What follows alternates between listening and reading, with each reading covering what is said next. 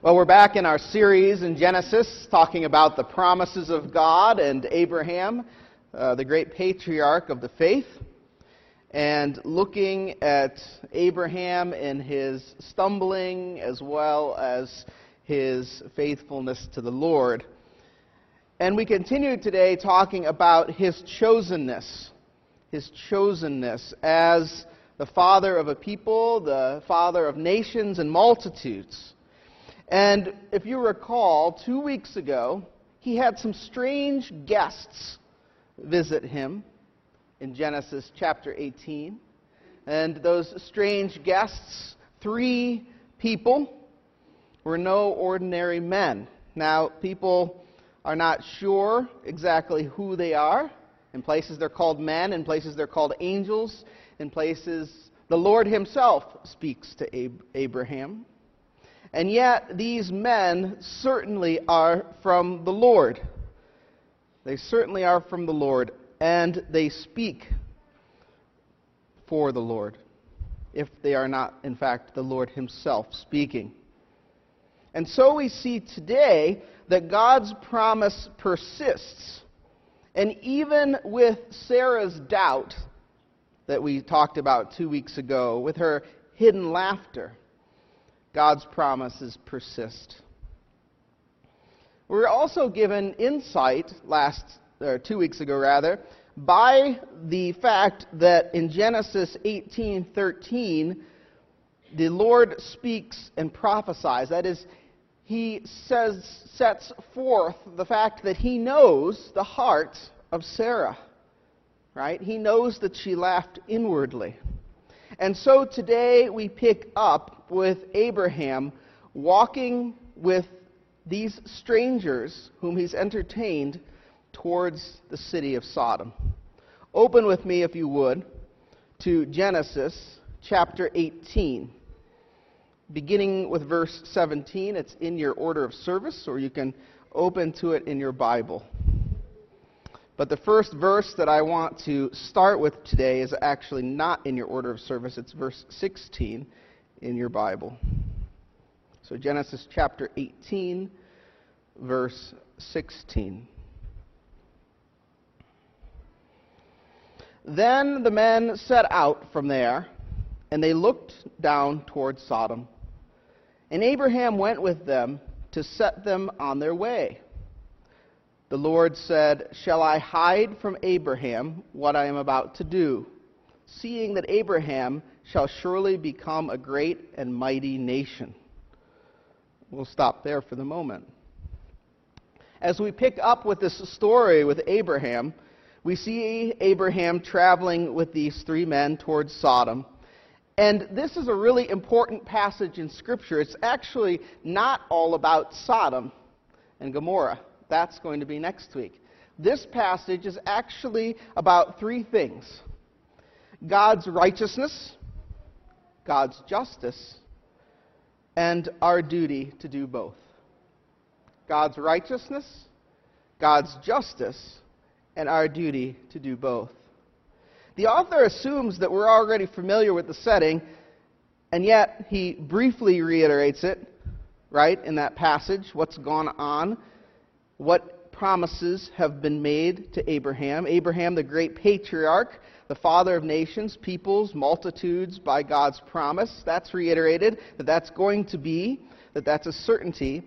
But why does God choose to reveal what he's about to do to Sodom? The text tells us. Did anyone catch it? Why does God choose to reveal to Abraham what he's going to do to Sodom? Look specifically here at verse 19. Why does he choose to reveal this to Abraham? Anybody? Because Abraham is going to be the father of a great nation, right? He's going to be a great nation. Let's read it together. For I have chosen him that he may command his children and his household after him to keep the way of the Lord by doing righteousness and justice, so that the Lord may bring to Abraham what he has promised him. So, do you see there's more? Yes, he's chosen him to be this great nation, but why is he revealing this to him?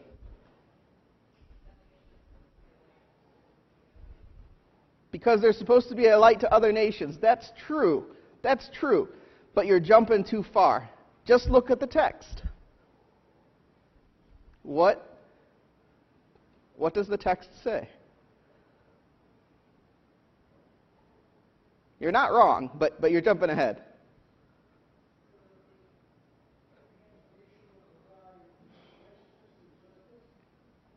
So that Abraham may teach, right? Is that what it says, right? I have chosen him that he may uh, command, rather. Do you see that? That he may command his children and his household after him to do what? Keep the way of the Lord. Thank you. Now we're reading the text. Do you see how often as Christians we get off the text? We jump to theological things, which aren't wrong, notice, but it's important to stay on the text, right? So what, he reveals this to Abraham so that he might command his children and his household, these nations, in the way of the Lord. And specifically, the way of the Lord is what? Righteousness and judgment or justice, right? Judgment or justice. Righteousness here um, is translated righteousness here. It's actually a Greek word, tesaka, tzedakah, and it means righteousness, but it also means virtue, innocence, uprightness, and it's particularly about the inward justice of the soul. So, this type of righteousness that we're talking about is internal. It's about righteousness of the heart or righteousness of the soul, right? That's why in English these words uh, kind of meld together righteousness, justice, judgment, right? But here we're talking about inward uprightness, moral uprightness, righteousness from the Hebrew. And what is the next word? Justice, right? This is from the Hebrew mishpat. Mishpat. It literally means lawful. And this is an external justice. It is a justice towards other people. It is also to have good judgment right? Because if you're just to other people, you have good judgment as to the situation. This is really important because this is what this text is all about righteousness and justice. And indeed, our duty to do both as God's chosen people. So, God wants Abraham and his descendants to be morally upright, to be righteous. He also wants them to make good judgments, to be just. Why? Again, the second half of verse 19. Why? So that the Lord may bring to Abraham what he has promised him. So that the Lord may bring to Abraham what he has promised him. It's that simple. God has covenanted and chosen Abraham with his offspring, co- covenanted with Abraham and his offspring, rather, but knowledge and free will determine how much they're going to be blessed. Knowledge and free will determine how much they're going to be blessed. You see, God does not force moral uprightness, nor does He force good judgment upon His people.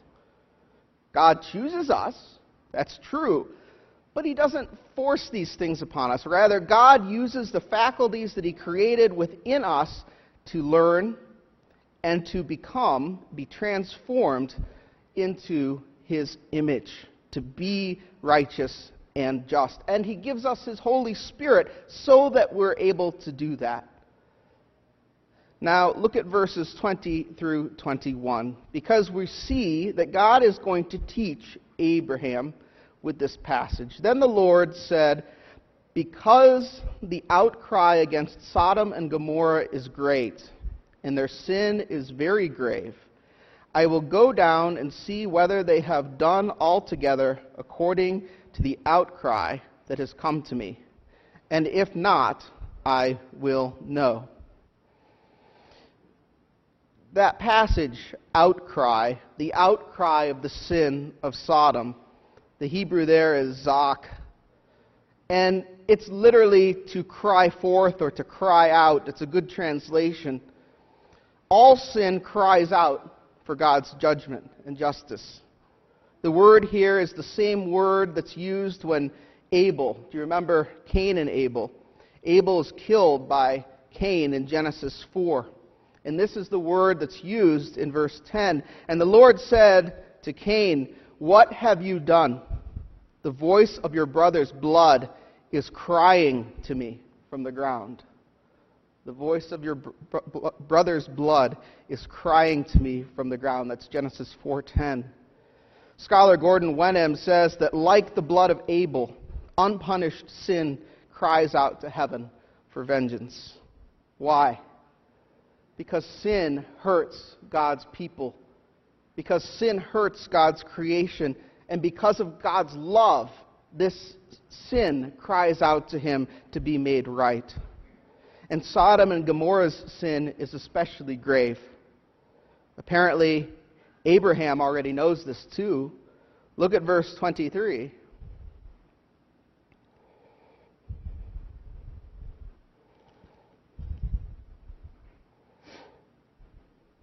Then Abraham drew near and said, Will you indeed sweep away the righteous with the wicked?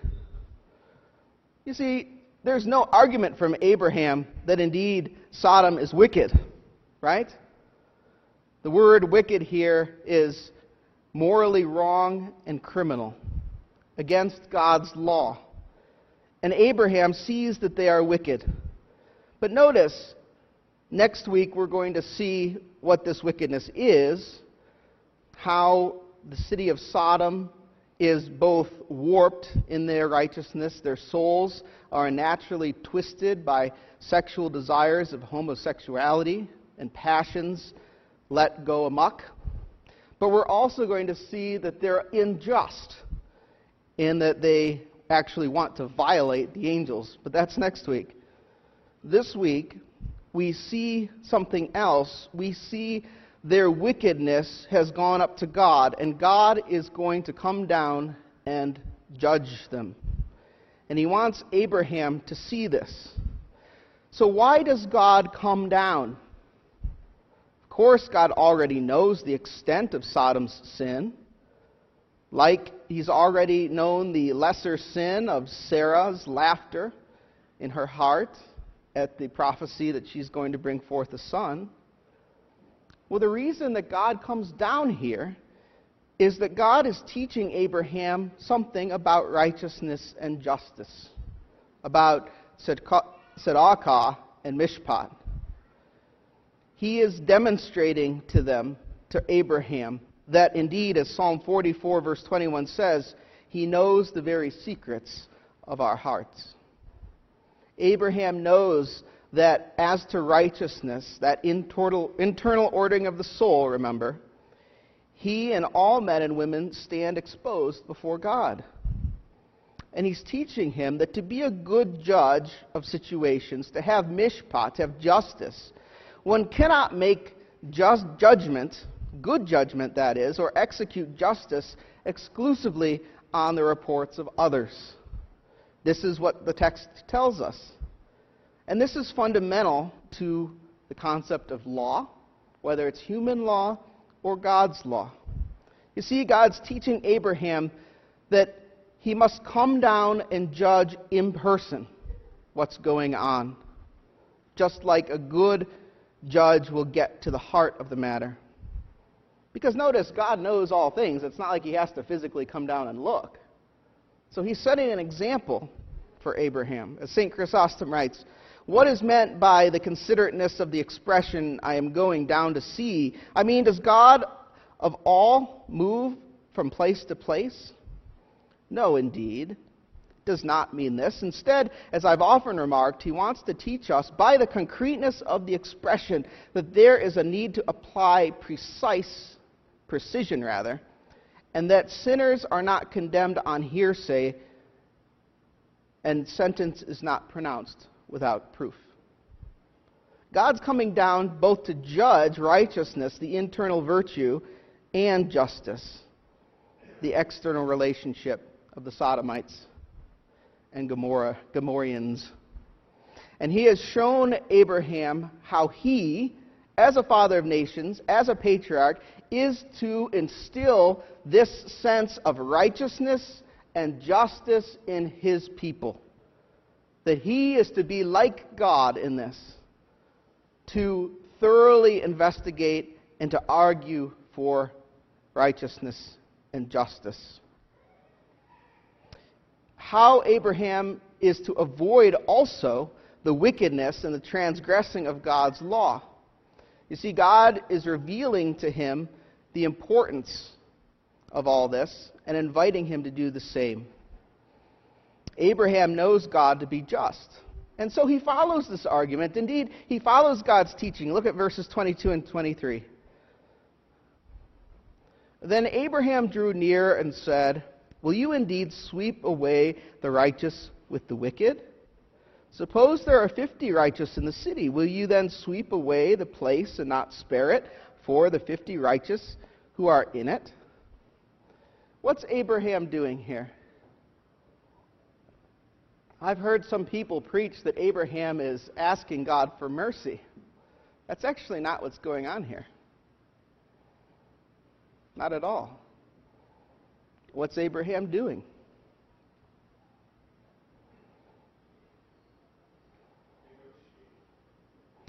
Negotiating. Yes, he is. He is negotiating. And on what principle? Justice. Justice. Absolutely. Do you see where that's going on in the text? What is he saying? He's saying, God, you are a just God. You know all these things perfectly. Will you destroy the wicked and the righteous alike? What is that? That's an argument for justice. He's saying, look, if there's 50 righteous people, it is completely wrong, God, for you to destroy 50 righteous people in the midst of the wicked. Do you see how this is an argument for justice? Now, he's going to probe God. Okay, how, just how far can I push it? How much righteousness and justice does God have? Look at the text. You know the story well. He goes from 50 to what? 10. And in fact, he goes beyond that if you look at God's actions. Look at the very end of Abraham's intercession. Suppose five of the fifty righteous are lacking. Will you destroy the whole city for lack of the five? And will you destroy the whole city I'm sorry, will you destroy the whole city for lack of the five? And he said, I will not destroy it if I find 45 there. Again he spoke, and he said to him, Suppose 40 are found there. I'm sorry, I looked at the wrong verse. Let's look at verse 32. Then he said, Oh, let not the Lord be angry, and I will speak again, but this once. Suppose 10 are found there. He answered, For the sake of the ten, I will not destroy it. And then look at verse 33. For we have to assume there's less than ten righteous men in Sodom. And the Lord went his way when he'd finished speaking to Abraham, and Abraham returned to his place. Is the Lord going to destroy less than ten along with the wicked? What does the Lord do next? Where did the three men head? It's, if you have an ESV Bible, it's staring you in the face with the, uh, the, the subtitle of chapter 19. To Lot's house. Why does he go to Lot's house? To rescue Lot and his family. There are less than 10 righteous men in the city. And yet, the Lord is going to go rescue those people, less than 10, because why? He is just and righteous. He's not going to destroy the righteous along with the wicked, even if it's one person left there.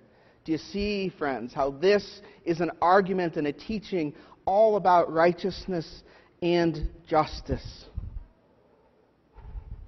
It's an interesting argument because Abraham is not pleading for the wicked to be spared, but for the righteous.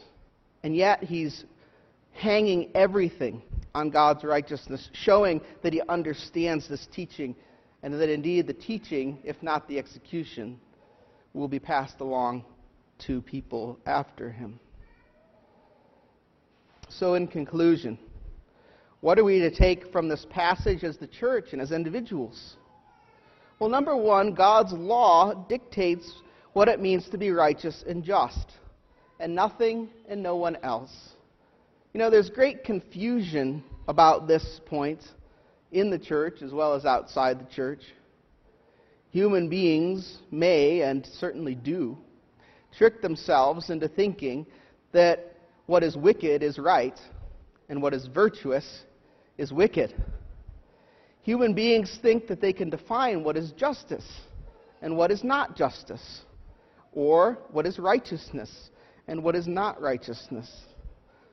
Let's not miss this basic point that the church and her sons and daughters must be on their guard and not take what those around them say is good necessarily to be good and not take what is around them, what is popular opinion, and what that says to be righteous or just, to be just. But to vet these things rather against divine law. What is good? What is just? What is wicked? What is evil? You see, both we as individual human beings like to warp this because, as I told our confirmation class earlier, we like to try to fashion God into our own image.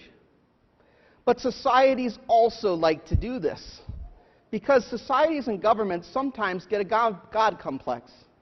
They sometimes think that they can determine what is righteous and what is just. But notice, divine law supersedes any human law. Divine law supersedes any human law. And so, just because people in a, demo- in a democratic society decide to vote something to be right or righteous, or to elect something to be just, or to have their courts declare something to be righteous and just and good, does not mean that in, in fact actually is. Recently, we've seen that time and time again. People in our democracy, in our republic, see and feel one way, and because of that, that sight or that feeling, they require law to be changed so that they feel better about themselves. They cover this maneuver by freedom and rights and claims to that. And they write into civil law that which is evil and they declare to the culture that which is evil to be good. Whether it's the lie of gay marriage, or whether it's the right to abortion, or whether it's the right to own a human being as a piece of property, as it was 150 years ago in this nation. Human governments have no such power to declare these things right or just though they might have all the trappings of legitimate law, though they might have judges standing behind them, this law is nullified because it is not subject to God's divine law. Or rather, because it is subject to God's divine law, but not consistent with it. Notice, as 16th century Anglican theologian and political philosopher Richard Hooker says in the Ecclesiastical Laws, For what good or evil is there under the sun?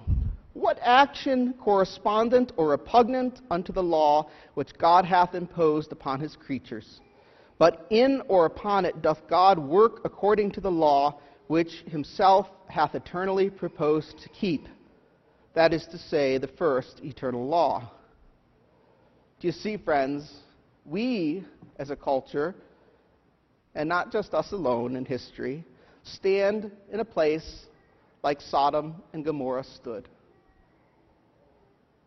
We have diverged from God's divine law in our human law. We are incurring his wrath and will. As Sodom and Gomorrah is going to demonstrate next week, neither human governments or city states 2,000 years BC or human governance and governments in 2000 AD have the authority to define what is righteous, nor do we have the authority to define what is just, nor do we have the authority to define what is right. The judicious Richard Hooker goes on to suggest repentance and humility. The church and her members, as citizens of heaven and as citizens of their nation, have a duty to pray for, to advocate for, to vote for positions and their representatives that are most in alignment with God's divine law. We have a duty to do that and to discern what that is. That's why judgment and justice and discernment about these things are so important. It's part of our call to righteousness and justice. That we look to the Bible, that we see what God has said, and that we look to the church and see what the definition of these things are. Not what's defined by the general will or the spirit of the age or the people around you or whatever popular jurisprudence says. Notice, if that was the case, then Dred Scott might still be the law of the land here in the United States, and you might still be able to own as property a slave. The state is not the church, but the nation still must abide by divine law, because all law is derived from it. Likewise, each individual of the church must seek to live righteously and justly in his or her own life within the church and outside of it. As Abraham has learned, God sees what's going on in your mind. As the psalm says, He knows the secrets of your heart, both the most wicked sins that you think about and do, and the most virtuous and righteous acts you as a Christian can do. In Matthew chapter 6 verse 6, Jesus says that we are to pray and give in secret, for your Father in heaven, who knows what goes on in secret, will reward you. Genesis 18:19, friends, is still in effect. There is nothing that has changed with the moral law. To keep the way of the Lord still means to do justice and to be righteous, and to add from Micah, to love mercy. Those in the church are saved by God's grace. We've welcomed and received Jesus Christ as our Lord, but we're also called to walk in obedience to God and in righteousness and justice with one another. When we look at our 1 Corinthians passage, St. Paul's re- rebuking the Corinthian church for their sexual immorality, their arrogance, and their boastfulness. He also gives instruction at the end of the passage remove the one from among you who is openly doing these things. St. Paul is not saying that the church should not welcome sinners or help people who desire to repent. That's not his message. But what he's saying is the church must draw clear lines and proclaim very clearly and precisely what laws God has established to define sin, to define justice, and then to offer mercy and repentance. How many of us have heard the oft repeated refrain in the church, well, I cannot judge, or we're not supposed to judge? What Bible are such people reading? What Bible are such people reading?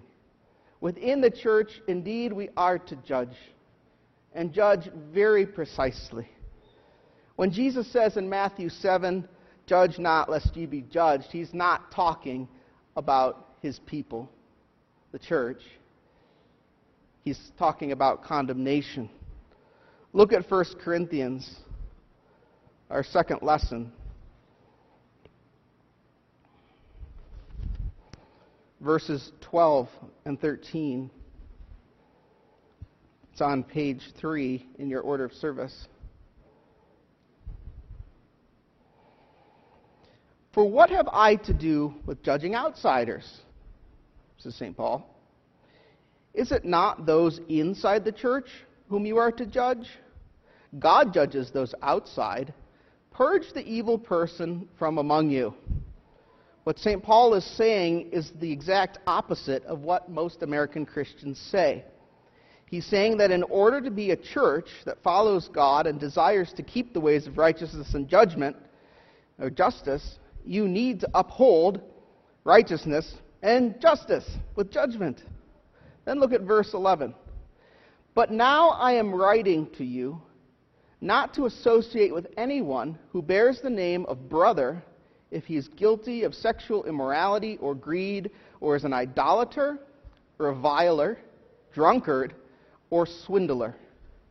Not even to eat with such a one not even to eat with such a one. Do you see this harshness is directed towards the one who's called brother or sister? Why? Because injustice and unrighteousness, wickedness quickly spreads within the church. Because it's our natural, fallen human nature to want to desire and go along with it. So St. Paul is not saying that we shouldn't welcome the repentant here. That's not what he's saying at all.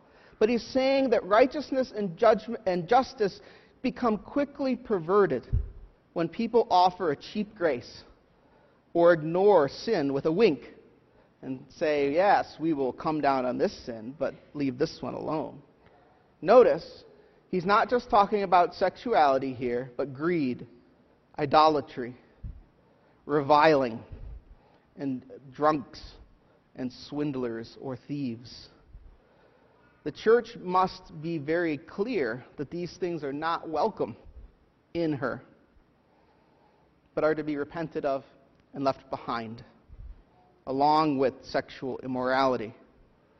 We are to be a community that is different, for though we are to advocate for divine law in our nation, our state, and in our city, things that are in accordance with divine law, that is. Not, theo- not theocracy, don't hear that, that's not what I'm saying, but things that are in accordance with God's divine law. Though we are to advocate for those things, we are so the more to advocate for them and seek to be in them as we're in community within the church.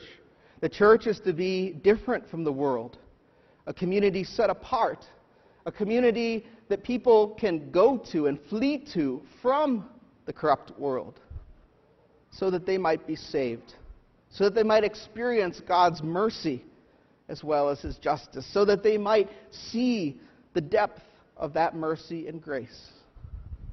I love the hymn that Brian picked today for our offertory. Look at it with me. The text There is a wideness in God's mercy. And we'll end with this. There is a wideness in God's mercy like the wideness of the sea. There is a kindness in his justice which is more than liberty. There is welcome for the sinner and more graces for the good. There is mercy with the Savior. There is healing in the blood. Friends, let us see and discern God's righteousness, his justice, see clearly our duty to advocate for it and rest in the grace of His mercy. In the name of the Father, the Son, and the Holy Spirit. Amen.